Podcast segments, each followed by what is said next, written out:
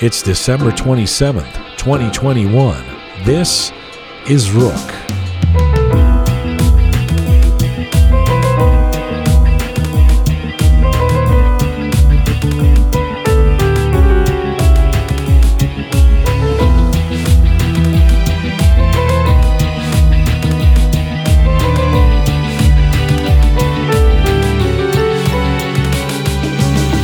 Today, we continue our series on the plight of Persian music. When it comes to Persian music inside and outside of Iran, there's a great deal to celebrate legendary songs, melodies, brilliant artists, interesting cross cultural innovators. But it's also no secret that the Iranian music business is fundamentally broken.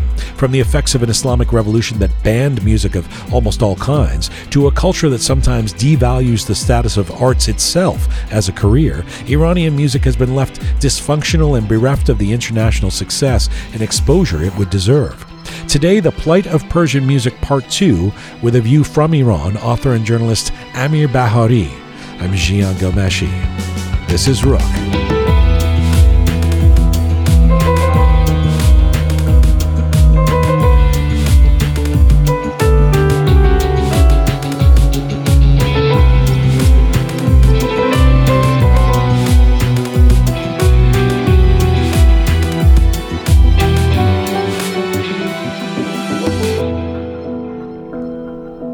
Hi there. Welcome to episode 161 of Rook. Happy Christmas week. Happy almost New Year. Nice to be talking to you. Hope you're keeping well wherever you're tuning in from around the world. Salam Dustan Aziz. Durud Bar Shoma. Hello, Shayajun. Hi, Azizam. So last week we had musician and producer and music biz veteran Babak Khiafchi on to talk about the state of Persian music and the obstacles and challenges that exist for Persian artists and audiences. And we got such a positive reaction, meaning uh, not about the Persian state of Persian music, but about uh, Bob X, Bob. about the interview and what he had to say, hearing from artists around the world who are uh, either interested in Iranian music or who are Iranian artists uh, who were very touched by this, who were glad that somebody was speaking to some of those issues. Yeah, I'm really excited for generally this idea of plight of Persian music because it it is really dysfunctional the Persian music. And it, really, the conversation, I mean, uh, not to sound, uh, not to kondeguzi, yes, Who teach- oh my god! but, uh, it wasn't me. But, uh, taught you this? Come on. I told you, I know all my Persian is from Sad Salapish from my father when he was growing up in Iran. Uh, but I mean, it's a really important conversation because it touches on, it really touches on everything from social trends to government bans to censorship to copyright to the way artists are seen in Iran and by Iranians outside of Iran. It's all of those things. Yes. And today, we're going to get the view from. Uh, I mean, last week, Babak Khiafchi, he's been in the diaspora for about 20 years, uh, from that time that he played with Gugush in uh, Yes. 2001. Uh, th- today, we're going to get the view from inside Iran. Where, uh, Amir Bahari has been living in Tehran up until very recently.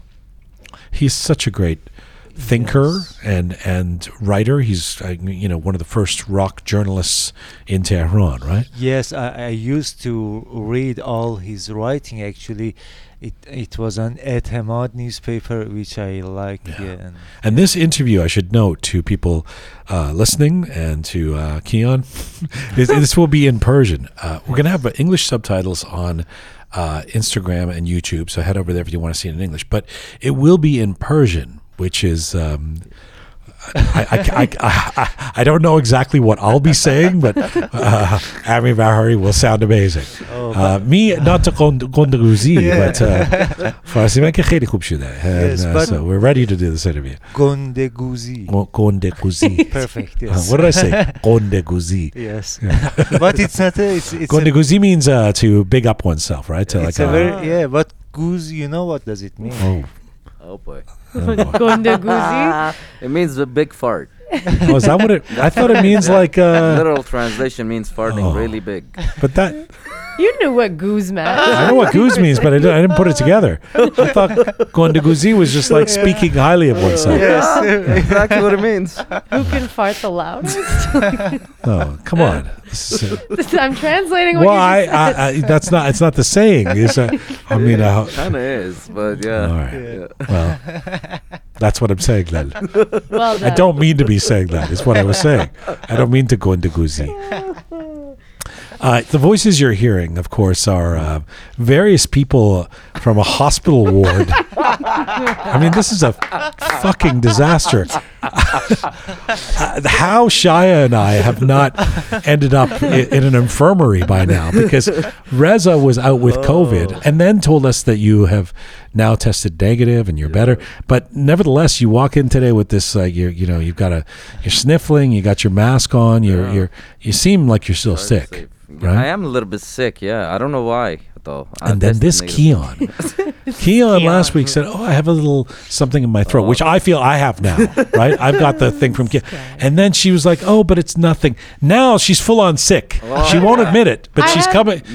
to she- be clear, Can I you put the tested- mask over your nose, please? To be clear, She's doing the mask just below yeah, the nose. you- yeah. By the way, my back is to Gian right now. Yeah, I have yeah. a We're mask keeping on. it. Funny. We're There's social no way distancing you're and gonna- masking. Yeah. Yeah, no, I, I have the common cold to be quite like to put that out there. I don't have COVID. I've right. tested negative every single day Okay. this week. So Oh, that's good. yes, you know the cold still exists. By the way, for anyone curious. I like that Yeah. Keon has an endless supply. Of, do you know that no one can get tests? No one can. no get one can tests. find a test. People who are like sick, who like crawling on the ground, cannot get a test in this province. Keon's like, oh yeah, I've been using my tests every day. every day. Chicago and I People are dying, having a hard time getting an antigen. Well, But anyway, be sure. Keon can barely can barely hear her voice. I mean, it's a I'm kind of digging it. It's Yeah, it kind of actually sexy. is. It's Yeah, got it's not that so bad. little raspiness. Raspy. then Super P was uh, feeling kind of sick. That that the the Rook team is uh, uh, limping to uh, the finish line of 2021. But to be honest, we did pretty good for two years of COVID. You're We, we dodged it Çeş pretty. ne gene Çeş zaten. mi bunda? Çeş zadi. That's what happened. Recording, Çeş recording. Mm. Is Chesh Zadan? Does it involve any kind of uh, no, no, any, no, uh, no. Bodily. bad bodily? No, uh, no, no, no. It's just the eye, No, it's the evil pretty eye. clean. Yeah, it's just the evil. eye. Uh, Keon, was uh, Santa good to you? Uh, Santa's always good to me every year. I'm quite good. I'm I'm a nice nice girl. So yeah, so you, know, got I- some nice nice gifts. I did. Some Tiffany bags under uh, the tree. Not Tiffany's, All right. but, uh, but yeah. Okay. I Ca- prefer not to say. she doesn't want to be made Did they fun of. wrap it or just give you the keys? Uh, and Captain Reza, how was your Christmas? It was Do you guys celebrate Christmas? at your- Yeah, yeah, yeah. yeah. Well, Uh-huh. uh, sort of. Yeah, my this was my parents' first Christmas Aw. here, so they was I got them gifts and stuff, and uh, yeah. Do you have and a tree? No, I didn't have a tree because I was quarantining and I Right, wasn't quarantining with right. my parents during, so I didn't get a chance to get a tree or anything. But I was able to get him some uh, socks and underwear and stuff like that for my dad. And what am I gonna do? Like, what are you gonna get a dad? Socks and Underwear? scratch cards Like, I and ju- yeah. I don't know. I wouldn't think to get my father underwear. Sounds underwear. like a, a dreamy Christmas. Uh, Reza buying underwear for his father. It's I can't buy anything else. What am I gonna do? Who's gonna do Christmas shopping? a Not- tie. I don't know. Last minute. No, it's lovely. Good for you. I did my best. I did you. my best. Who doesn't need underwear? You know, in my family, we we take Christmas very seriously. Like uh, Yeah, I saw your uh. Persians uh, that we are, we uh, celebrate Christmas in all of its joy, uh, buying things for your family when they're on sale. You know, That's exactly Uh, right. no, we do the stockings, we do the Christmas turkey, we do it all. We yeah, we do a What was your favorite gift you received? that I received. Yeah. you- Love from us. That's right. the, the the gift of a virus from Keon. Fruit Kio. and not COVID, by the way. Also. Yeah, you're welcome. Uh, I I couldn't afford COVID, so I had to do my Oh best. my god, God. uh, my favorite gift was. Uh, let's see here. I got. Uh, you know what? Actually, I, I shouldn't say that. No, you I, should, though. I got some. I got some great gifts, but I got a, a nice, a fine bottle of tequila. You did. Oh. Nice. Nice. Some good tequila that I'll be sharing with Shia. oh, Well, that's just rude. it's amazing. Well, Where- Reza, are you gonna take this? where- I, mean, I can't let you guys into the house with. it. I, I, I fear for Oogie's life, let alone mine. But you can leave us. We're in the same studio right now. You do realize? Stay away. All right. Um, we don't have letters today, Keon, No, because no, you've been don't. sick. You I- didn't pull the letters. I mean, no, yeah. All right. Uh, why? I, why? Have we, why do we have Reza and Keon on this show? I don't know. There's no letters. they they're just bringing more germs. Uh, yeah. Emotional stuff. It's, it's making me feel better. But it talking is. about I'm so honest. happy You to know see what? you. It's That's what it is. It's like chicken pox. It's better to just get through it and then, you know, you can Yeah. start off fresh in the new year. Right. So it's better to give other people the chicken pox you have. exactly. Yeah. But it's crazy. doubt You, you said it, Reza. I haven't been sick in two years, so it's know. like it's weird. Like you know, when you get sick again, it's like this big thing. It's like, oh my god, I you're know. sick. But back in the day, it and the to be a weird normal thing, thing. uh, that's the thing too, right? I mean, there's no saying that any anybody has the COVID. I mean, we might it might all be COVID, or might, but it, but everything that happens now, you sneeze, you cough, Yeah. get a sore throat, you're like, oh my god, it's the big one, it's the Omicron. Yeah. you always think the worst. You're Let's like, see, is this a Delta cough or an Omicron? We also know all the names of them. you know. What's the difference? You know, like, how do you know which No one it is? idea. Is? apparently, Delta's worse. Yeah. Yeah. that's- The new one is maybe not so bad. Yeah, I heard. of that. Omicron is like Honda. It's easy to get. It's everywhere, but it's not, you know, that crazy. It's gets the job done. Just makes you sick a little bit. I think he was trying. I think he heard a joke somewhere. He was trying to do it, but sure, it didn't quite for didn't pull it off. It didn't I forgot. as It's like Honda, and it's Yeah. a- Forgot half of it. I was like, this is too good to be Reza material. Yeah, and then he forgets the second. Ah, it's like a Honda. did. Yeah, it's everywhere, and uh, uh, Halfway through the joke, I forgot. and it's a car. No, that's not it. He's Uh, had a lot of time a- on his hands, it's Gian. a He's small been working car. on his stuff. forgot the punchline. Omicron's like a Toyota. It's uh, it's everywhere, and it's uh, uh, uh, yeah. it's uh, drives he's still drives sick. drives well. His brain's not working too well. Ah, forget it. Mm. It didn't Uh, work. It's a side All effect of all Omicron. right. Uh, my apologies to those of you who've tuned in, wanting to hear the plight of Persian music part two, uh, and who are listening to this uh, discourse. Uh, we will see you after the interview, Keon, with your mask. Keep your mask Indeed, on. I'll leave it and on. dear Reza, Captain Reza, Gubi Shaya. Yes. All right. You know, in this Rook miniseries, we're looking at the evolution and plight of Persian popular music in the last 50 years or so, and specifically why it has remained relatively one dimensional and short on international success.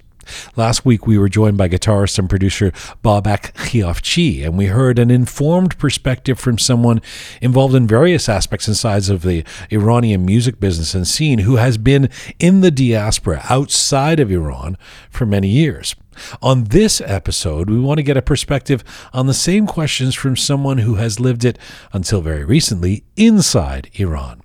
And there may be no better voice on this than Amir Bahari. Amir is a well known music journalist, critic, and author. He is one of the pioneers of writing about rock music in Iran, in Iranian media. He's been a writer and editor at newspapers such as Farhang Ashti, Golestani Iran, Etimad, and Tehran Emruz, where he's written about Persian rock, metal, and blues.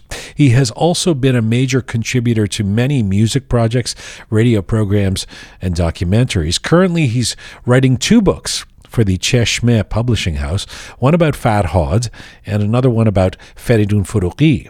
But right now, Amir Bahari joins me from Istanbul, Turkey today. Amir John Durud, nice to speak to you again.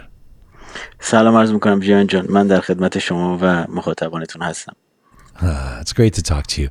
خب همونطور که در جریانی قرار شد که من بعضی از سوالها رو در انگلیسی می‌پرسم یا یا با فارسی قاطی می‌کنم شما هر جوری که راحتی جواب بده می‌دونم که اون برنامه هفته پیش که با بابک خیافچی مصاحبه داشتم رو گوش کردی بابک makes the case that creative Persian music and the Iranian music industry was really emerging in the 1970s, only to be sidelined by the revolution. یعنی بعد از انقلاب محجور شد.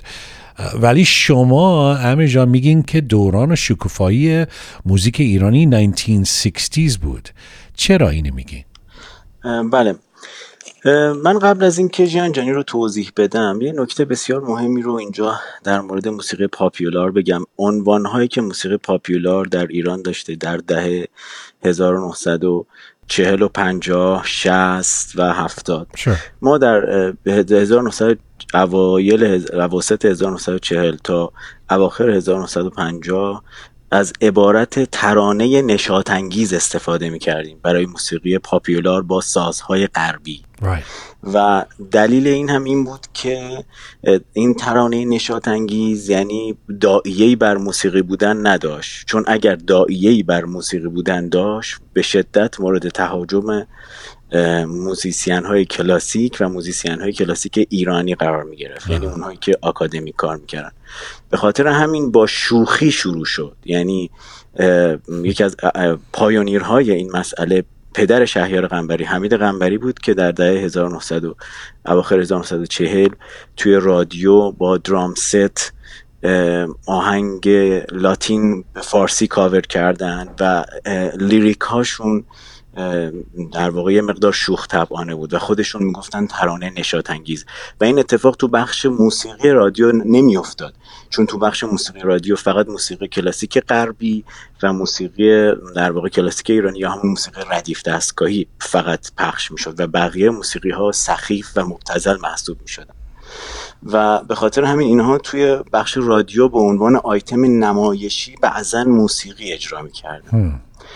این مسئله ادامه داشت. یعنی حتی شما من یه مثال بخوام بزنم. توی فیلم بی ستاره ها ساخته 1959 یک صحنه ای هست که ویگن تو نقش خودش میاد توی یک رستوران کافه یه جای بزرگی که استیج داره و اونجا ازش درخواست می‌کنن به عنوان خواننده ترانه های نشات انگیز بیاد و برنامه اجرا کنه. اما در دهه 1900 اواخر 1950 و اوایل 60 یواش یواش این به جاز تغییر می‌کنه. و به این آهنگایی که با ادوات ساز غربی اجرا میشن میگن جاز. مثلا به فرهاد میگن خواننده جاز. به گروه بلکت میگن گروه جاز. می‌دونی؟ بچه بودم همیشه میشنیدم که میگن جاز ولی فکر می‌کردم دارن میگن جاز. ولی شما مثل که داری میگن که جاز یعنی راک؟ بله بله. بله این جاز در یعنی در مورد ویگن استفاده می شده در مورد مثلا سخایی استفاده می شده در مورد مهپوی استفاده می شده در مورد گروه های راکن رولی دهه چهل هم استفاده می شده. یعنی حتی ما در اگر بخوام فکت دقیق بگم در تاریخ سوم در واقع دسامبر 1966 توی سالن محمد رضا شاه یک فستیوال بزرگ برگزار میشه که این گروه هایی که گروه های راکنرولی بودن که بهشون بعدها میگن بیت بند. اینها اونجا وقتی جمع میشن اسم برنامهشون این بوده برنامه بزرگ آهنگ های جاز که در واقع روزنامه اطلاعات جوانان با کمک شهرداری برگزار چرا؟ چرا اسمش گذاشتن جاز؟ Yani, I mean, I mean, just uh, in the West at the time, even pre Beatles, you're calling it. Bill Haley in the comments are rock and roll. Elvis Presley is rock and roll, right? Uh, why why would they you say jazz instead of just calling it rock and roll?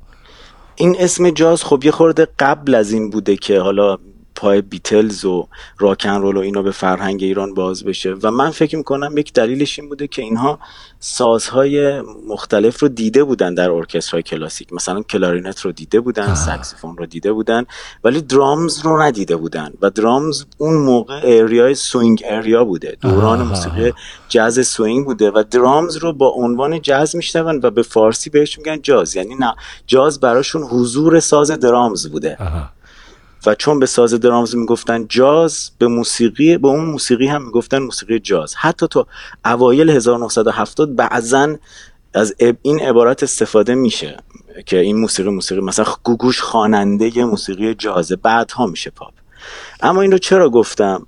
این رو به این خاطر گفتم که ما در دهه 1960 متأثر از جریان موسیقی راکن رولی انگلیسی نه امریکایی.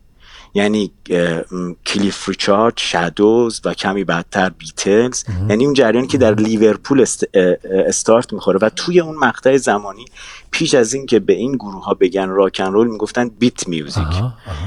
و این گروه های داخلی که یکی از اولین هاشون گروه استورمزه که شهبال شبپره پیش از بلکس 1961 راه میاندازه به این این گروه ها متأثر از اونن و اغلبشون همین کلیف ریچارد و بیتل و کمی بعدتر یعنی این وقتی استورمز تشکیل میشه بیتلز هنوز آلبوم اولش رو نداده.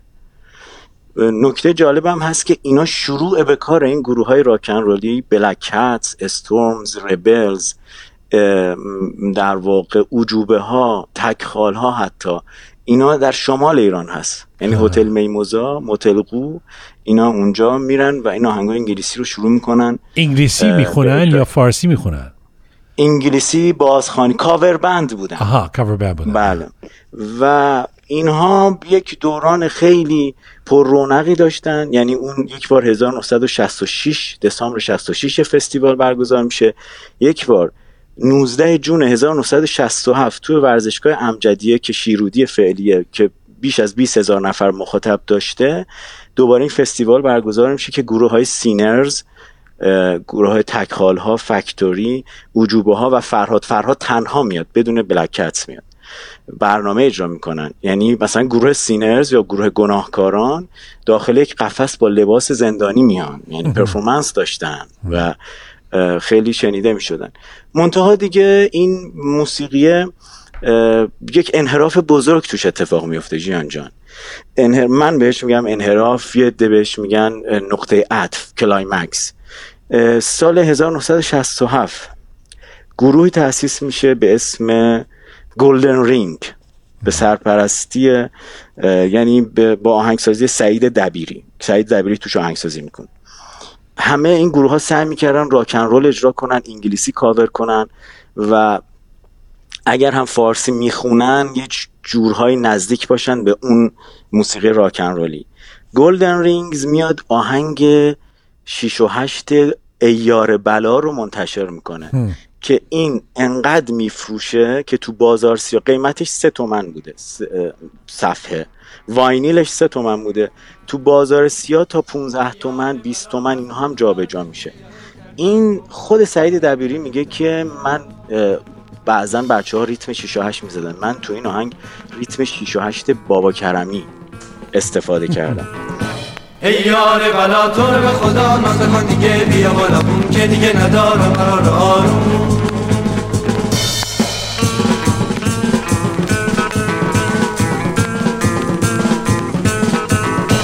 یه بوس زنم گوشه لباتو یه عشق مکن من که فداتو یه بوس زنم گوشه لباتو اینجا جاییه که این گروه ها حرکت می‌کنن دیگه به سمت اینکه بیشتر فارسی بخونن بیشتر شیش و هشت بخونن و این گروه ها از توشون آهنگسازایی در میان خواننده های در میان که بعدا میشن چهره های شاخص گلدن ایج 1970 فرهاد فریدون فروغی تورج شعبان خانی شهبال شبپره. شهرام شبپره نمی‌دونم ویلیام خنوم ناصر چشمازر حسن شمایزاده همه اینها توی این بیت بندا داشتن ساز می‌زدن اون مقطع و راک می‌زدن راک و فانک می‌زدن. همینجا می‌خوام برسم به 6 و 8 من, من همیشه جالبه من, من همیشه فکر می‌کردم 6 و 8 یه چیزی از الیه که مثلا بعد, بعد از انقلاب شروع کرده. مثل که شما داری میگی که اون 6 و 8 از 1970 شروع شد خیلی جالب واسه من ولی قبل از اینکه برسیم به قصه 6 و 8 ببین اون 1970s early 1970s خیلی وقت it was a really a time of really fertile ground for the emergence of creative rock گروه های مثل Led Zeppelin و Jefferson Airplane و Jimi Hendrix و psychedelic rock و و می‌دونم که مثلا بابک اون هفته پیش اسم کوروش یغمایی رو آورد که مثلا کوروش یغمایی بهش میگن که the Iranian king of rock the godfather of Iranian psychedelic rock. در ایران توی ایران چقدر popular بود اون psychedelic rock بین مردم؟ ببین جیان جان موضوع اینه که کوروش یغمایی یک تک‌آهنگی میده به اسم گل یخ و خیلی ها در واقع با یک تک آهنگ گل یخ یهو خیلی مشهور میشه. ولی قبلش او هم یه band ی داشته با هم دانشگاهیاش اما موضوع اینه که کوروش یغمایی استثناست. کوروش یغمایی اولا که جیان جان عبارت سلطان راک ایران یا king of Persian rock یه مقداری مسئله برانگیزه در مورد کوروش یغمایی. کوروش یغمایی و خانواده یغمایی و برادرش پسرش دو, دو تا پسراش کاوه و کامیل اینا واقعا آدم های بر... تو موزیسینن و خیلی کارشون خوبه. اما من یه نکته ای رو بگم. در اوایل دهه پنجاه یک سری از این beat band ها یعنی این بنده راکنرولی مقاومت می‌کردن و فارسی نمیخوندن. و من از یه تعدادیشون که الان سن و سال دارن از آقای مسیح محقق که به اسم شیدی معروف بوده و گروه مامیز رو داشته از آقای بهرام سلماسی که گروه اعجوبه ها و گروه Scorpio رو داشته از آقای بیژن علی محمدی که گیتاریست گروه Scorpio بوده و رفته الان نیوکاسل زندگی می‌کنه. من از اینا پرسیدم آقا شما چرا فارسی نمیخوندین؟ و اینا گفتن که و رویکردشون بود که فارسی خوندن یعنی درآمد زیاد یعنی کاباره رفتن. و ما نمی‌خواستیم بریم کاباره. ما می‌خواستیم توی کلوب ها ساز بزنیم توی جایی که طبقه فرهنگی های لول میومدن و نه کسی که میومد عرق سگی می‌خورد و می‌گفت حالا یه آهنگم برای ما از مثلا محوش بزن. می‌دونی؟ یعنی این فارسی خوندنه اونقدی هم کار جالب و به لحاظ اون قشر چیزی نبوده. خیلی آرتیستی نبوده. من بیژن علی محمدی یک جمله به هم گفت. بیژن علی محمدی الان نیوکاسل استاد دانشگاه بازنشست شده موسیقی درس می‌داده هارمونی درس می‌داده. گفت من داشتم جنسیس پنج صدای کاور می‌کردم. داشتم کینگ کریمسون کاور می‌کردم. اجرای یه آهنگ هموفونیک تک خطی برای من کاری نداشت. آهنگ ساختن و خوندنش. من رویای گنده تری داشتم و به خاطر همین از ایران رفتم که درس بخونم و برگردم که بعد انقلاب شد. یعنی شما وقتی می‌بینین این فارسی خوندن برای یک قشری از این جریان خیلی هم فضیلت محسوب نمی‌شده. و حالا جواب سوالت رو بدم. بله کوروش یغمایی مخاطب خیلی زیادی داشت ولی کوروش یغمایی استار شد.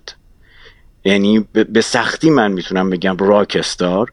از اون جهت که می‌تونه خیلی خوب گیتار بزنه و رو قطعه رو, ریتم چهار چهارم راکن رولی داره. خیلی براش احترام قائلم که تو اون فضای موسیقی پاپ که اونطور آهنگسازی نامتعارف بوده خیلی خوب کار کرده.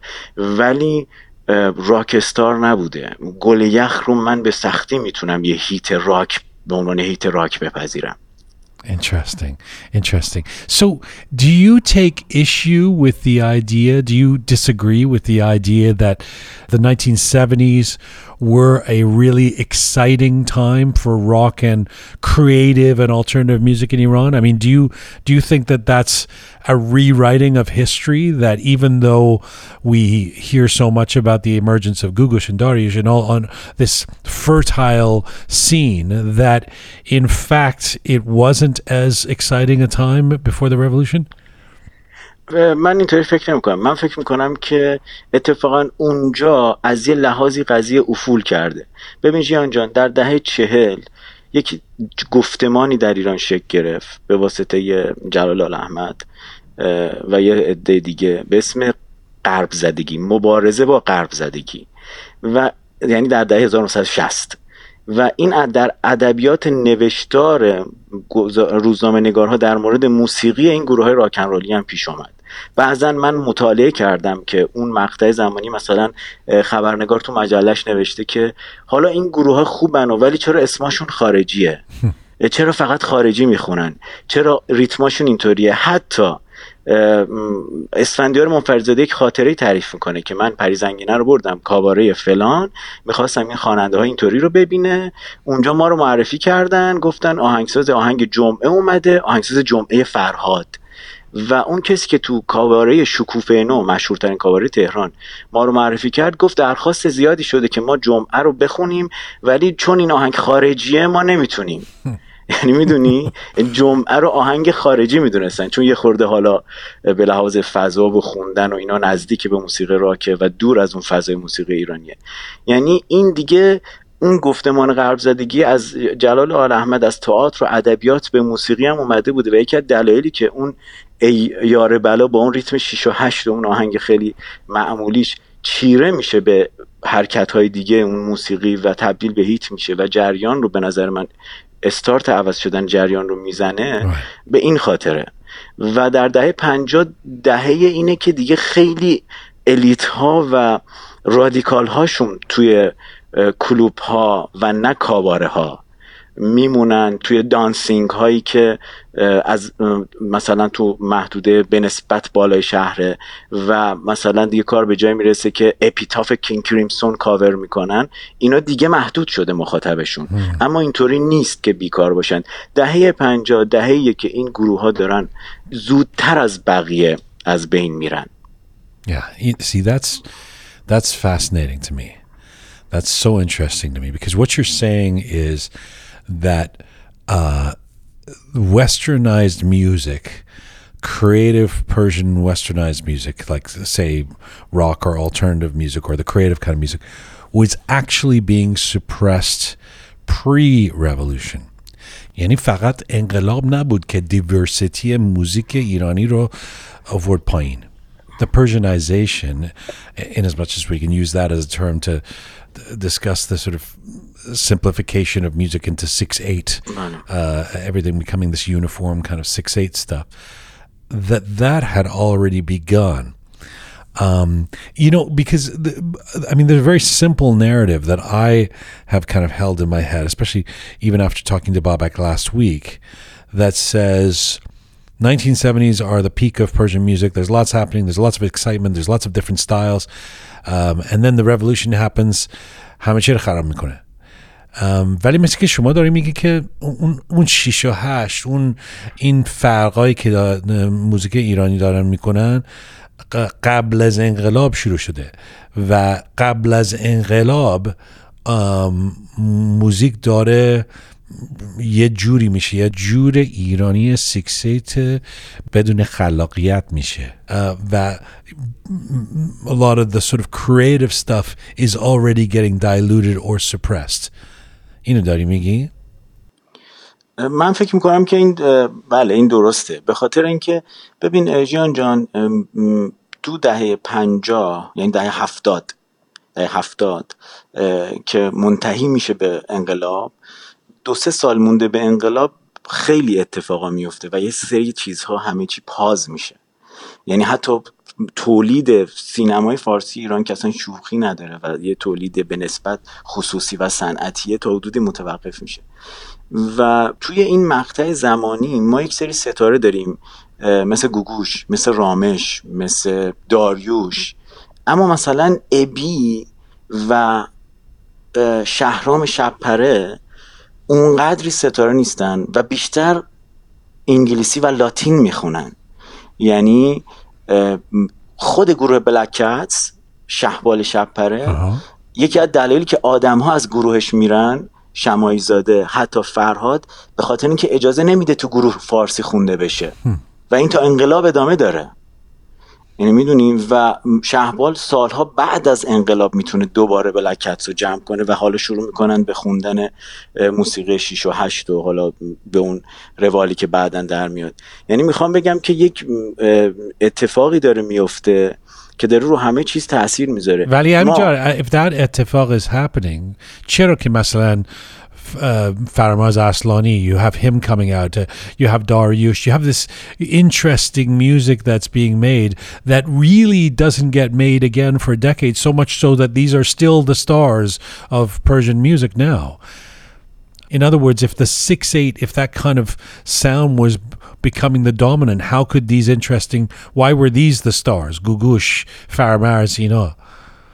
ببین جان جان این آدم ها ببین مربوط خیلی به اون سنت راک و آلترنتیو نیستن. این آدم ها در واقع هرچند از اون المان ها استفاده می‌کنن. حتی گوگوش پیش از این که خیلی star بشه یا حتی در همون مقطع اول دهه 1970 مثل آرتا فرانکلین کاور می‌کنه یا یه سری آهنگ ها از اونم Respect آرتا فرانکلین رو می‌خونه.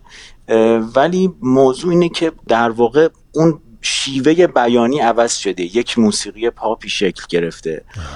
و این بیان دیگه بیان مینستریمیه و بسیار زایا و پویاست. بابک بیاد واروژان ویلیام خنو محمد اوشال اینا آهنگسازایی که اتفاقا مثلا خود خنو و اوشال اینا تو اون گروه رابکنروری ساز می‌زدن. اینا آهنگسازای برجسته گن توی دهه پنجا واقعا دارن درست کار می‌کنن.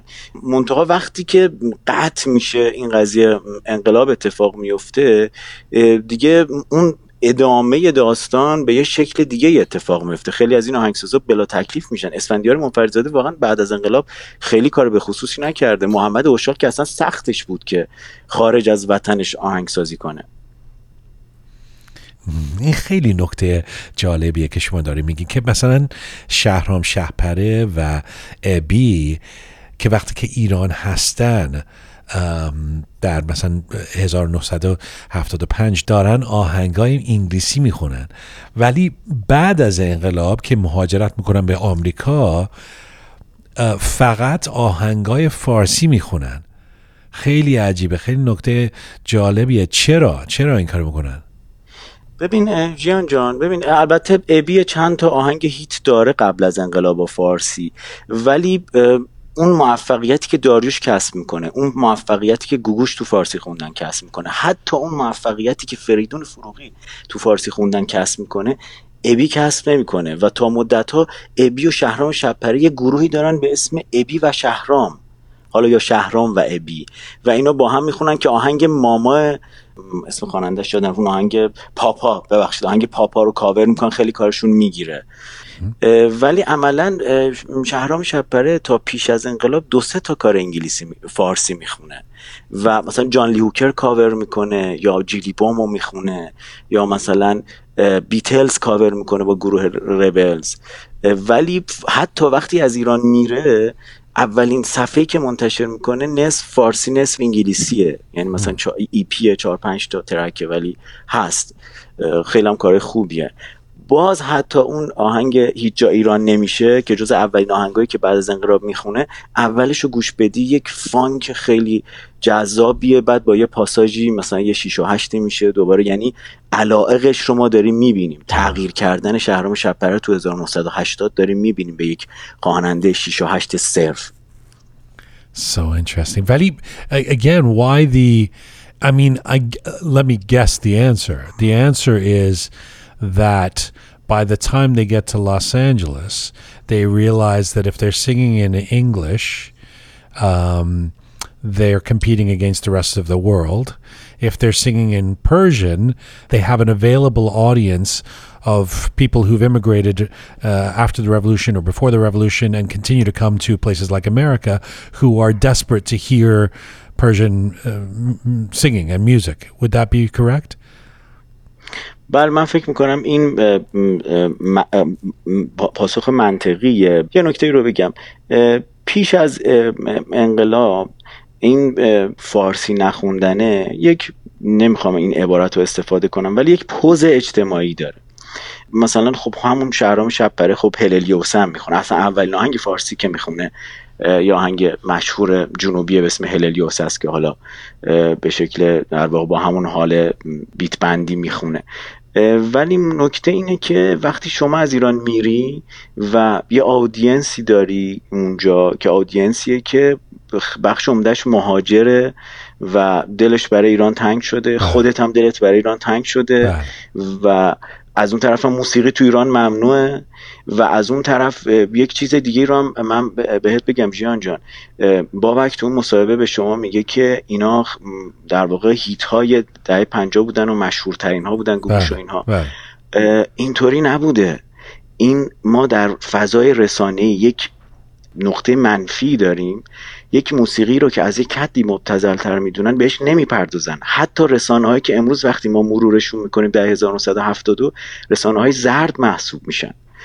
و پرداختن به موسیقی به اصطلاح کوچه بازاری یا لالزاری به داوود مقامی عباس قادری علی نظری اینها یه خورده افت کلاس داشته. به خاطر همین ما از اون آمار به اون آمار دسترسی نداریم الان. ولی توی خود مستند رفاقتی که راجع به گوش ساخته شده یه اشاره به این میشه که مثلا تکاهنگ آمنه آقاسی دو میلیون نسخه صفحش فروش رفته. ولی یه آهنگ هیت گوگوش یا داریوش یا کوروش یغمایی در خوشبینانه ترین حالت صد هزار یا صد خورده ای هزار تا فروش می‌رفته اون موقع. ولی پس چرا گوگوش و داریوش موندگار شدن؟ ولی مثلا آقاسی یعنی آمنه هممون بلدیم ولی آیکانیک نیست مثل اونا. به خاطر اینکه اون موسیقی بجز مخاطبش مخاطب روز طبقه در واقع پایین اجتماعیش طبقه خیلی ضعیفه چه اقتصادی چه فرهنگی هیچ ابزاری نداره. و ما همون مقطع چه مثلا خود گوگوش یا داروش اینا سوژه های رسانه خیلی جدی به خاطر اینکه یک مقدار زیادی روشنفکران پشتشونن. به خصوص الان. الان که اصلا شما وقتی میای می‌بینی که چه کسایی برای گوگوش آهنگسازی کردن بابک بیات واروژان ناصر چشمازر اینا همه آدم های خیلی برجسته ای بودن. ولی اون موسیقی توی لالزار اصلا به این شکل ساخته نمی شده این مثلا یه ملودی از یه فیلم عربی می آوردن می گفته آقا بریم اینو بزنیم. نه اصلا شاید می‌دونسته پارت چیه نمی‌دونسته نوت چیه نمی‌دونسته اصلا هیچی شاید از موسیقی به لحاظ علمی نمی‌دونسته. داوود مقامی قصاب بوده. تو کشتارگاه قصابی می‌کرده. می‌دونی؟ و میاد یعنی شما با یک اتفاقا جان به لحاظ ژانری سالم ترین جان به خاطر خواستگاه مردمیش در تاریخ موسیقی ایران موسیقی کوچه بازاریه. یعنی هیچ حمایت دولتی نداشته. هیچ.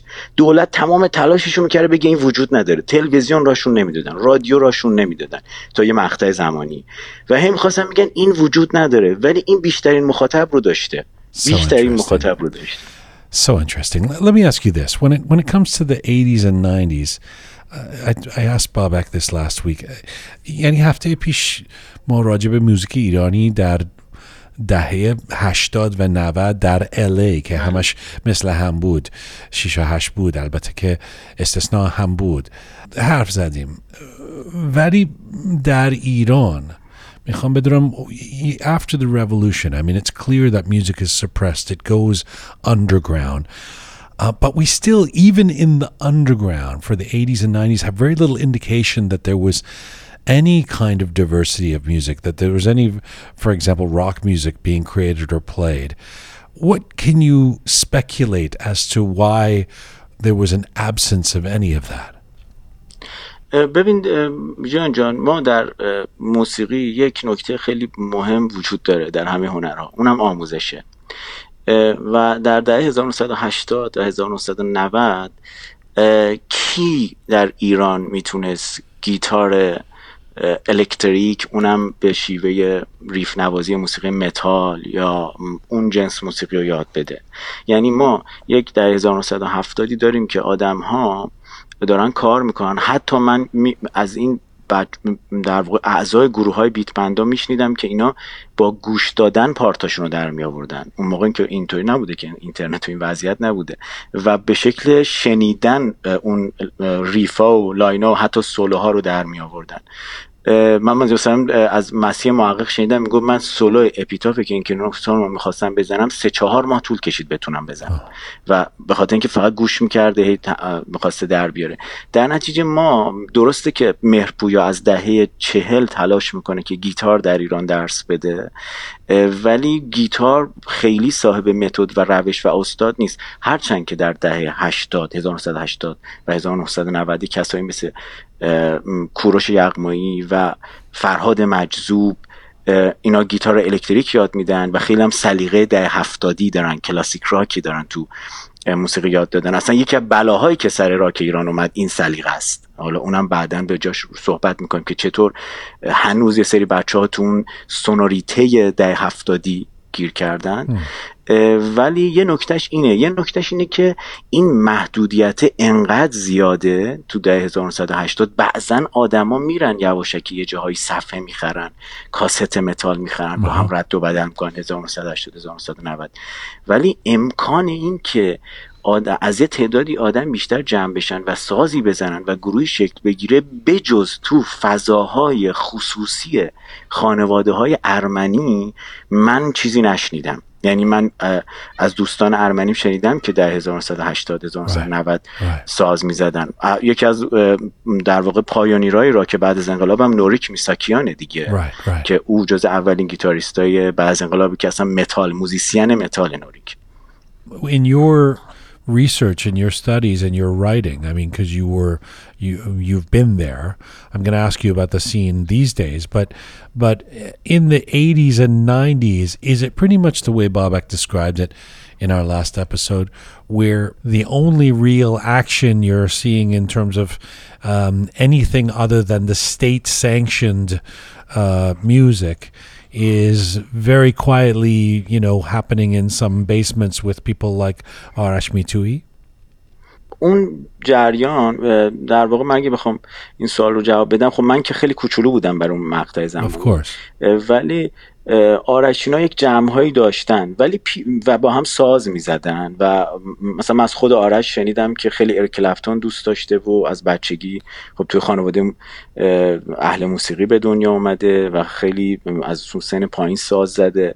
خب اینا یه وضعیت های استثنائیه اما یه چیز جالبی که داشتن اه، جیان بچه ها توی اون مقطع با هم حالا شاید نمی‌تونستن ساز بزنن ولی مثلا The Wall پینک فلوید می اومده مثلا یه آلبومی می اومده با هم جمع می شدن و گروهی آلبوم رو گوش می و این به شکل یک آیین بوده براشون که آقا مثلا کاست آلبوم جدید مثلا پینک فلوید اومده. یا مثلا من کاست آلبوم جدید گانز اومده گانز نوزز اومده. و این اینا بعضا آدمایی که الان موزیسین های بزرگی هن چون حالا ترجیح حالا اسم برام بهتره. ولی اینا فضاهای شخصیشون رو داشتن برای موسیقی گوش کردن و ساز زدن یه مقداری خب سخت و ترسناک و پیچیده بوده. یعنی واقعا در 1990 به بعد حتی آخرای 90 مثلا من از همایون مجدزاده شنیدم که وقتی تصمیم می‌گیره که گیتار الکتریک بزنه ساز پیدا نمی‌کرده یعنی در کرمان در شهر کرمان که زندگی می‌کرده. ساز گیتار الکتریک گیر نمیاره. آخر توی گاراژ یه جای درب و داغونی یکی یه سازی بهش میده که تولید سال 1957 بوده فکر کنم. می‌دونین این مباحث بوده. مضاف بر این که جیان من سر برنامه پینک فلوید بهت گفتم. Yes. ما داریم راجع بچه هایی حرف می‌زنیم که طبقه متوسط به بالا و می‌تونن گیتار الکتریک Right, right, right. می‌دونی؟ اون پایین شهریه که شاید پول نداره ولی آدم کله خرتریه آدم جسورتریه. اون پول گیتار الکتریک خریدن رو نداره. How and when does it change? حالا گفتی که جوونی و دیگه year 2000 اینقدر هم جا- جوودم نبودی. You were already writing نه. and stuff so you know. So how how did uh, حالا م- گفتم که مثلا 2003 مسابقه با آریان بند کردم. اون اونا مثلا بله. خیلی عجیب بود واسه من. After not really hearing any even though Bobak says they were sort of state sanctioned. یعنی the, the government they're, they, they're okay somehow. But still for me it was very interesting. Okay, this is they're kind of like a band, you know, like a the kind of western band type style ish sort of. Um, چه تغییری اتفاق افتاد که بودن این بند ها اوکی شد؟ سال م، 1997 میشه 98 میشه سال در واقع 1376 دوم خرداد اومدن خاتمی باز شدن فضا برای موسیقی یعنی اون درسته که موسیقی برای موسیقی پاپ فضایی به وجود میاد یعنی اواخر دهه 1990 اه، ولی واقعیت اینه که موسیقی آلترناتیو موسیقی زیرزمینی هم می‌تونه یه کارایی بکنه. این فضای وقتی باز میشه یه چند سالی که میگذره همون سال 2003 که شما میگی این آلمان بند تو فضای موسیقی پاپ شکل می‌گیره و یه گروه بسیار هیت و مشهوره و اون بسیار گروه نامتعارفیه در بستر موسیقی پاپ ایران. یعنی یه گروهی که نوازنده زن داره چند نفرن. اصلا می‌دونی که ما در ایران با گروه مسئله داریم.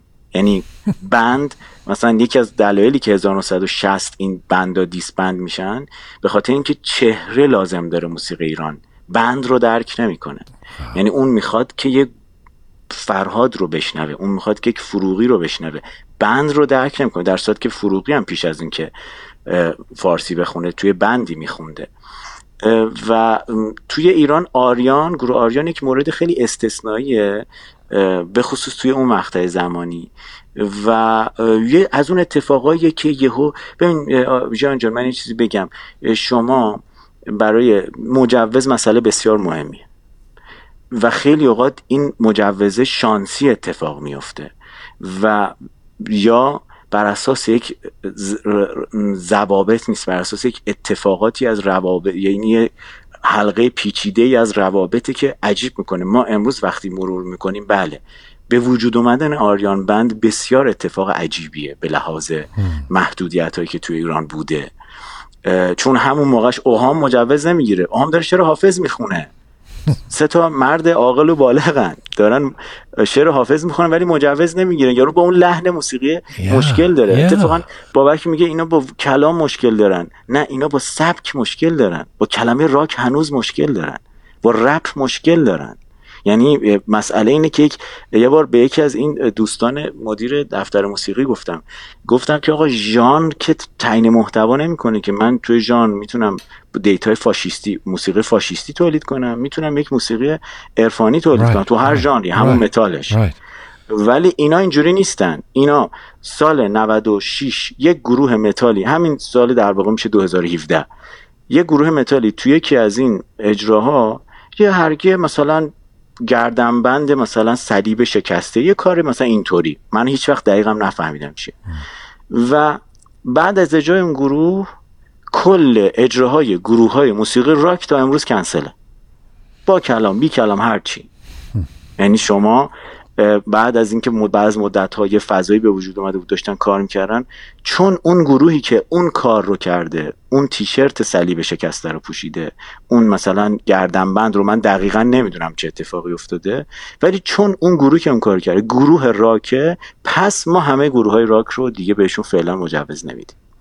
یعنی برای اجرا رو دارم میگم و بعضا برای آلبوم انتشار آلبوم مجوز گرفتن. و این oh, مسئله oh, oh really? they could put out a record but they can't perform? What's the what's the what's the thinking behind that? من که نمی‌فهمم. These rules are so confusing to me.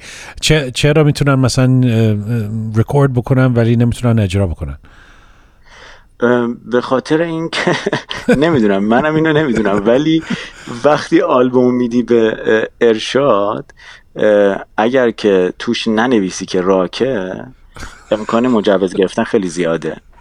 یعنی مثلا تو اعلام کنی که چه سبکیه اونجا باید اعلام کنی. مثلا می‌زنی فیوژن تلفیقی. اونم با همون دید گوش میده و منتشر میشه. یعنی یه چیزای بعضا اتفاق عجیب اینطوری میفته این معذر می‌خوام ولی it's, like, it's always like a comedy to me. It's like, it's like a comedy script. this doesn't it's ridiculous. ولی okay. Um, پس how do you I mean, things have obviously changed. I'm not in Tehran, but I can see videos of some cool hipster guy on the street playing a you know guitar. I mean, that you know, how do you describe the the atmosphere for alternative meaning not the straight ahead pop you know that gets that is sort of okayed but but uh, you know more alternative music or rock music over the last 10 20 years in Iran چند تا اتفاق افتاد که این کلا به خور تغییر کرد و متحول شد. یکیش این بود که کلا اینترنت که خیلی تاثیر داشت یعنی همون 20 سال پیش که فستیوال تهران اونیو اینترنتی برگزار شد با همون اینترنت های ضعیف یه گوسر گروه ها مطرح شدن. سرخ سرخ 127 فرا آوار یه سری گروه ها کار کردن و از تو اینا بعضیشون حالا دیگه کار نکردن. گروه هک بعضیشون هم به شکل منسجم مثل 127 کار کردن و خیلی خوب پیش رفتن. ولی اینترنت هر چقدر که قوی تر شد این موسیقی شکوفاتر شد. به خاطر اینکه من مثلا یه مثالی بزنم. یک نوازنده گیتاری هست در رشت زندگی می‌کنه محمد موسوی. این نوازنده خیلی درجه یک. خیلی نوازنده خوبیه و گیتار بلوزی و در واقع hard rock ی خیلی خوبی می‌زنه. و این آدم با Guitar Hero و یوتیوب یاد, یاد گرفته. یعنی اول اصلا بچه بوده با بازی Guitar Hero علاقه مند شده. بله. بعدم رفته حالا تو یوتیوب نگاه کرده ببینه که این گیتار چیه و شروع کرده حالا اونو زدن. یعنی حتی پیش معلم خاصی هم نرفته. یعنی می‌خوام بگم که گشایشی که اینترنت به وجود اومد و بچه ها تونستن الان شما در مشهد در رشت در شیراز به خصوص مشهد که موسیقی کلهم توش ممنوعه. یعنی اصلا یه جزیره یه برای خودش. خارج از قوانین مملکت. ما استودیوهایی داریم که بچه ها توش میکس و mastering های درجه یک می‌کنن تو این موسیقی. و این خیلی عجیبه. خیلی عجیبه. توی شهر مشهد. و به لحاظ فنی اینترنت رشد باعث رشد خیلی خوبی شده و دقت بچه ها و انگیزه بچه ها خیلی گروه ها زیادن. الان به خصوص به نظر من خارج از تهران. یعنی تو تهران هم زیاده ولی و اتفاقهای جذابتر داره توی رشت و شیراز و مشهد و اینجور جاها میفته اصفهان و و من به نظرم بحث اینترنت بحث جدی شدن مسئله تکنیکه. حالا این به اندازه خودش هم آسیب داشته ها به خاطر اینکه ما الان تکنسیان زیاد داریم. بچه‌هایی که شما مثلا نوازنده است که می‌تونه عین مایک پورتنوی ساز ساز بزنه می‌تونه عین جان پتروچی ساز بزنه. ولی هنوز دیسفانکشناله right آه بله. نه می‌تونی کنسرت بدی نه می‌تونی کاپی رایت داشته باشی نه می‌تونی پولی دراری نه می‌تونی کارت درست پخش کنی. اگه زنی که اصلا نمیتونی بخونی یا اجرا کنی so از یه طرف we're in a very transformative period it seems because there's all this activity like I love what you're tell- telling me about Mashad in terms of what's happening on the ground with young people making that music but but w- where does it go how does it how does it find an opening to be to be uh, heard and celebrated and to foster a real a real actual music industry م- همینه دیگه ژیان جان شما این خیلی وابسته به اجراس این موسیقی. Yes. خیلی وابسته به اجراست yes. و این وقتی مخاطبش رو نمی‌بینه انرژیش تخلیه نمیشه شما مثل یه بوکسوری میمونی که هر روز داری با کیسه بوکس تمرین می‌کنی ولی خب همین. واقعا نمی‌دونی می‌تونی حریفو بزنی یا نه. Yeah. و نمی‌تونی بزنی. and if you want to live, you better go become an engineer or something. You better stop playing the guitar because you're not going to be able to make a living, right? اه، کاملا و دقیقا همینطوره یعنی این بچه ها دو تا حالت داره یا خانواده های پولدار دارن یا میرن تو کار همون بیزنس صدا برداری و اه، ساند انجینیرینگ و اینا یا اینکه شغلاشون یه چیز دیگه است من مثلا عکاس تو شرکت تبلیغاتی معلم مدرسه است مثلا این- این- یا مثلا بعضا راننده اوبره راننده اسنپه و این چیزیه که آسیب زننده است و خیلی حالا نمی‌خوام بگم که مقصر نیستن ها. من اصلا اینجوری فکر نکن که من فکر می‌کنم خودشون هم مقصر نیستن چون اینترن الان موسیقی رپ رو ببین تو 20 سال گذشته حداقل 20 تا هیت از توش اومده بیرون Yes. چهره شاخص سروش هیچکس زد بازی رضا پیشرو اینا همه اومدن علی سورنا کار می‌کنن میان. مثلا من یه چیز خیلی ساده ای به تو بگم جیان رضا پیشرو رپر ایرانی اومد تو اینستاگرامش نوشت که من آلبوم جدیدم داره در میاد چه قیمتی بذارم بچه ها می‌خرید؟ و قیمت آلبوم اون موقع 14 هزار تومن بود. و حدود سه چهار هزار تا کامنت گذاشته بودن فنهاش و یک نفر عدد زیر 100 هزار تومن نگفته بود. یعنی شما در موسیقی رپ یه کلونی داری به هم پیوسته علاقمند پیگیر تاثیرگذار با همه مشکلاتی که ممنوعیت و این دردسرا براشون داره. ولی ما تو راک اینو نداریم. یعنی ما رو- تو راک این تاثیرگذاری رو هیچ وقت نداریم. Right. در صورتی که به مراتب محدودیت ها برای راک از رپ کمتر بوده. اصلا رپ هیچ وقت در ایران هیچ آلبوم رپی مجوز نگرفته. استثناهای یکی دو تا آلبومی که بعدا خود اومدن گفتن آقا این رپ بوده. ولی واقعا آدم اونم از آدمهایی که تو جریان اصلی رپ نبودن. البته باید بگیم که mean all around the world, you know, in, in North America, there's been a, a big conversation in recent years in the music media uh, about whether rock is dead here too. I mean, you know, so it's not just that the I mean hip hop rap music has sort of become the pop music of today. So that's why it's got that kind of following uh, and and if the kids in Iran are tapped into the internet, they're probably tapped into what's what's popular here, which isn't for the most part rock music with the exception of some some bands like Foo Fighters or whatever that continue to have hits, you know. But um but but it's still it's still kind of I mean, I, I use the word heartbreaking a lot when I'm talking about music and, and Iran in the last 50 years, but it's still heartbreaking that an entire genre of music seems to have been bypassed, you know, for the last 50 years.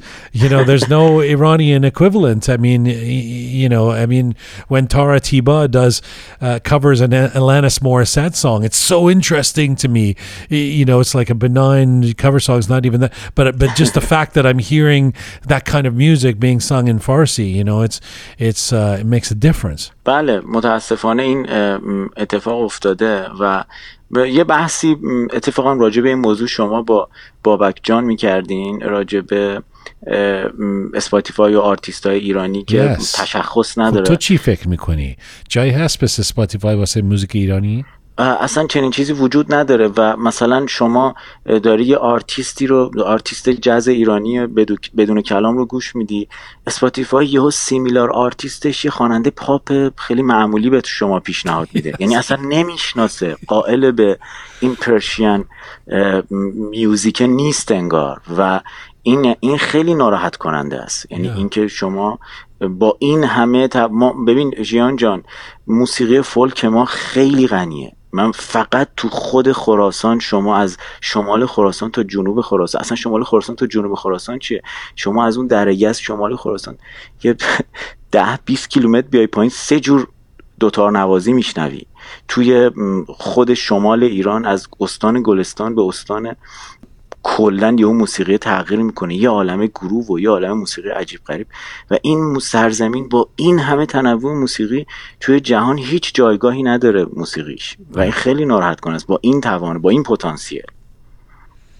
Are you, um, Amjan Bazam, I'm so grateful when I get to talk to you. It's a, it's always uh, an education for me. Uh, a final question to you. همین سوال از بابک جانم پرسیدم هفته پیش شما امین جان خوشبینی نسبت به آینده موزیک ایرانی that we can get to a place where uh, Persian music can be more creative, more progressive, more alternative, more diverse in terms of the offering of what's out there? من با همه ی حرفایی که زدم به آینده موسیقی بسیار امیدوارم به خاطر اینکه یک تعداد زیادی خواننده درخشان بلوز و آرنبی و جز و اینها هستن خواننده های زن جوونن زیر 25 سالن یک تعداد زیادی نوازنده خوب نوازنده بلوز نوازنده راک زیر 25 سال با تکنیک با سلیقه با امضا.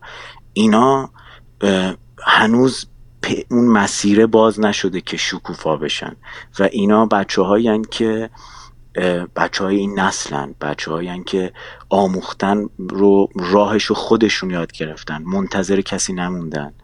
و تو خونه هاشون با کمک دوستاشون با گدرینگ های خصوصی خودشون رشد کردن.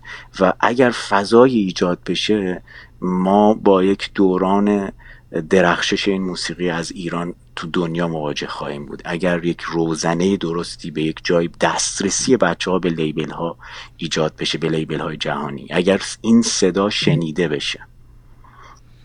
it's inspiring to know that those young musicians and singers are out there. Um, I Bahari, um, thank you again. Uh, and I really appreciate the time today. Merci. Thank you. Merci. That's music journalist, critic, and author Amir Bahari. He is one of the pioneers of writing about rock music in Iranian media, and he's working on two books right now involving Persian music. Amir Bahari joined us from Istanbul, Turkey today.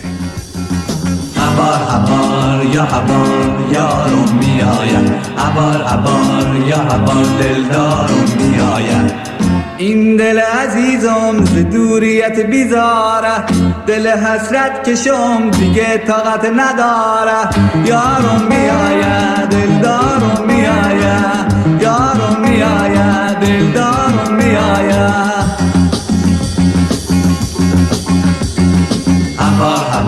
هوار یا هوار عزیز جونم هوار هوار یا هوار دل خونه خونه کاشکی بیاید مو بهار بیاره هر دو قدومش روی چشم بذاره یارم میآید میآید See, I know what you did there, Shaya. Uh, That's Kurosh Yakmai. Yes, correct. Who was known for, I mean, he's sort of a rock pop artist, Yes. but he's employing the 6 8 there. He's like forcing the 6 8 onto yeah. that song, right? yes, to fuse this kind Yeah. of genre and yeah. And here in 2021 is Reza dancing to that. It's so I've never seen you so excited when that song came I'd out. never s- s- heard that song of Oh, Kurosh really? No, I always heard like Oh. Goleyach. He's known Oh, for like those kind of songs, Yeah. right? Like very but- rock. But you know that song, didn't you? I know the song. So yeah. this is Kurosh Akhmai. but it is is this his song originally or is like I, because I've never heard before Kurosh. It sounds Really? like 'Cause a like I- a folkloric song. it you sounds know, like a yeah but folkloric song. The but production is pretty wacky with the it's crazy. it's extreme crazy. reverb on the vocals and the uh, direct bass and stuff. Uh, Excuse my ignorance, but what does six eight mean? oh, You know, it's been thrown Maya. around That's- no, a that's lot, good, that's and I don't understand what Yeah, it yeah, means. yeah. I'm not a musician. no, so- that's actually. I'm glad that you. You know, we should have probably defined that early on because it's it's so so six eight is the is is within each bar the way you you count. Okay. So it's six counts of eight eighth notes.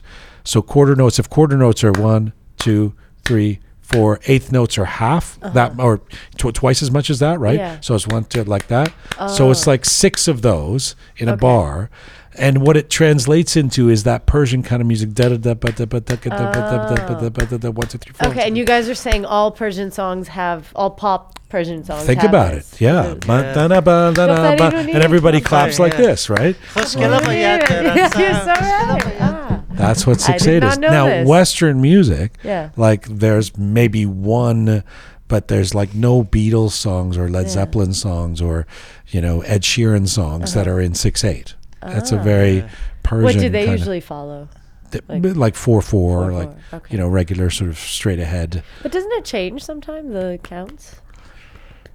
No, um, no. I, part of the homogeneity of Persian mm. pop is that it's all in that, that, that, that, that, that, guess Yes. you're yeah, kind of right. Yeah. yeah. Yeah.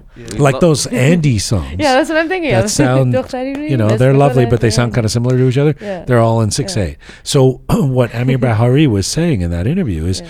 is that became the standard, Mm. not just in L.A. where we associate it with now, but that the precursor of that was already happening in Iran. That they kind of adopted. That that was the takeaway for me that I thought was surprising in that. So why That's was that the winning formula? I mean, I, maybe he said it, but I could barely understand Persian, as you guys know. It's very hard to tell. I mean, really, yeah, because it's in our Blood? Yeah. To See, ironically That's for that a bit that- ass? in the ironically that when you know in the west Mm. like for the most part that it sounds kind of i know i'm going to offend some people here they're going to be like writing in why do you think persian music is cheap but it, it can be it can sound cheesy to the western ear Yeah. it doesn't it doesn't Well, sound in, co- in Persian concerts, I always hear people yelling, "I'll hang a shot! I'll hang a shot!" Like they like the, you know, exactly jangle, exactly jangle it sounds a little yeah so Yeah. that's you know for an entire music genre to be in that time signature Mm. is kind of uh unfortunate for those who uh now there's people who don't do that like you know like i mean Babak Amini when he's he's not playing everything in six Yeah. eight, you know, Mm. but but uh, for f- most of the pop, you know, even the trad- even the contemporary, the pop right now, right yes, correct. now in Dang Show, for example, We uh, did you feel the need You know, did you feel when you guys were like, "Oh, we we got to do something ca- danceable in our concert to end the show with"? Yes. You felt the need to do something six eight. Yes, and also we did a lot of six eight in Dangsha especially. And what I wanted to say actually, the cheesiness, I think it's not related to the rhythm.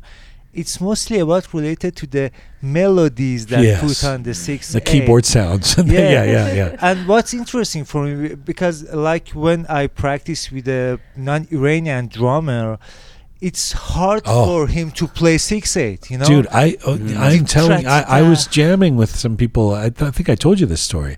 Uh, uh, we might have even talked about it once before. Like a, a year or two ago, it was uh, uh, up in Aurora, a bunch of people, and, and uh-huh. so I was playing drums, uh-huh. and then at some point they were like, okay, let's do six eight, and I, I didn't know how to do it. Like I, like the kind of six eight that I was playing, they were like, no, that's not, you're not getting it right. You know, it's very hard to because it's, it's, like a specific kind of thing. Da, da, da, da, da, da, da, yeah, yeah, yeah. It's a bit hard for a non-Iranian yeah, person yeah. to play it. Yeah. So yeah, I think the cheesiness is mostly related to the melody that they put on this six-eight rhythm. Eh, it's also the groove. Is not. It's not. It's just not. You know. It could be very unique for the. It for- could be. You know, if we can present this unique rhythm to the world, it could sound a very Yes. especially when- yes. when we play it slower, like deep trap. da, Oh yeah, that's hot. Yeah, yeah.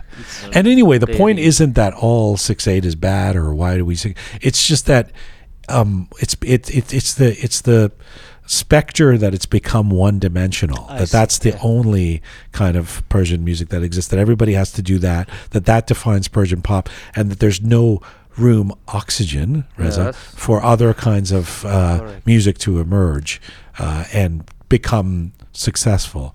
I mean that that you know that's another part of it, right? Which is that that uh, uh, I can't.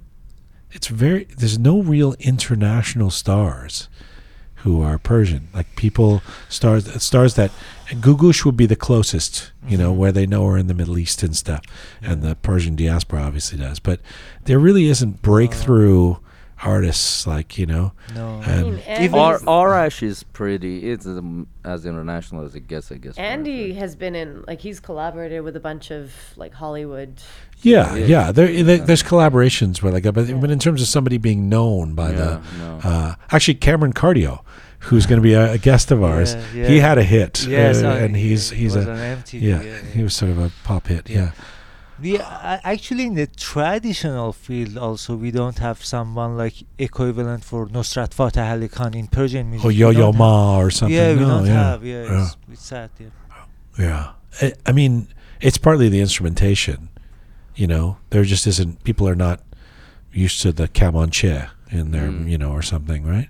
Mm, yes, but like Nusrat Fateh Ali Khan is, Yeah, I think it's the way of promoting their, themselves. that's that's that's back to the dysfunctional dysfunctional music yeah. business. By the way, you, you guys are aware that around Christmas time, Vegas is just completely taken over by Persians, right? I Isn't am that crazy? aware. Why? I, I just around- became aware of that. I, I didn't know that, but I, but I know a couple of artists who went down and played gigs That's there. right. Have you seen these videos? I'm telling you, the whole entire city is It's bombarded per- with Persians. It's like Las Really? house Vegas? Persians. Yeah. Las Vegas, Every year, for Yeah. some reason, like there's like a it's like a festival for like a week around Christmas time. It's like Persian singers and artists just flying Wow. into. Was that your takeaway from today's? Uh, I just thought of this. Conversation. I, when we were talking about like all these Yeah. pop You You hear artists. and stuff. you're like, you know what? Vegas would be a great vacation No, I was just spot. thinking next year. No, next year we should actually go and do like a Rook special on this. Like, yeah, why? absolutely. Yeah.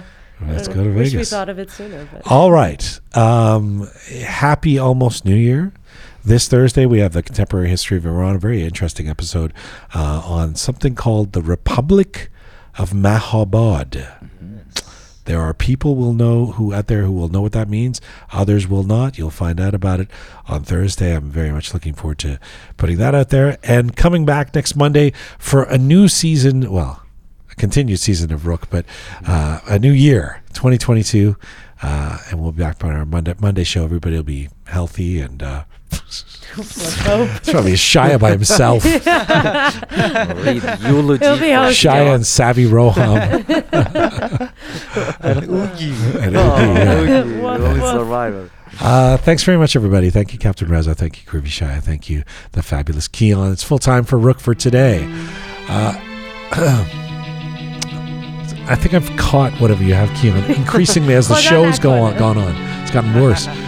Our website, Rook Media, is where you can find uh, all things Rook, and you can become a sponsor of our program and a patron, rookmedia.com. Thanks to the amazing team who put this show together Savi Roham, talented Anahita, producer Susan Ponce, the artist, the fabulous Keon, Super Parisa Alay Merdad, Captain Reza Groovy Shaya. Thank you to all of you out there supporting us and sharing our content. Please subscribe if you have not done so already.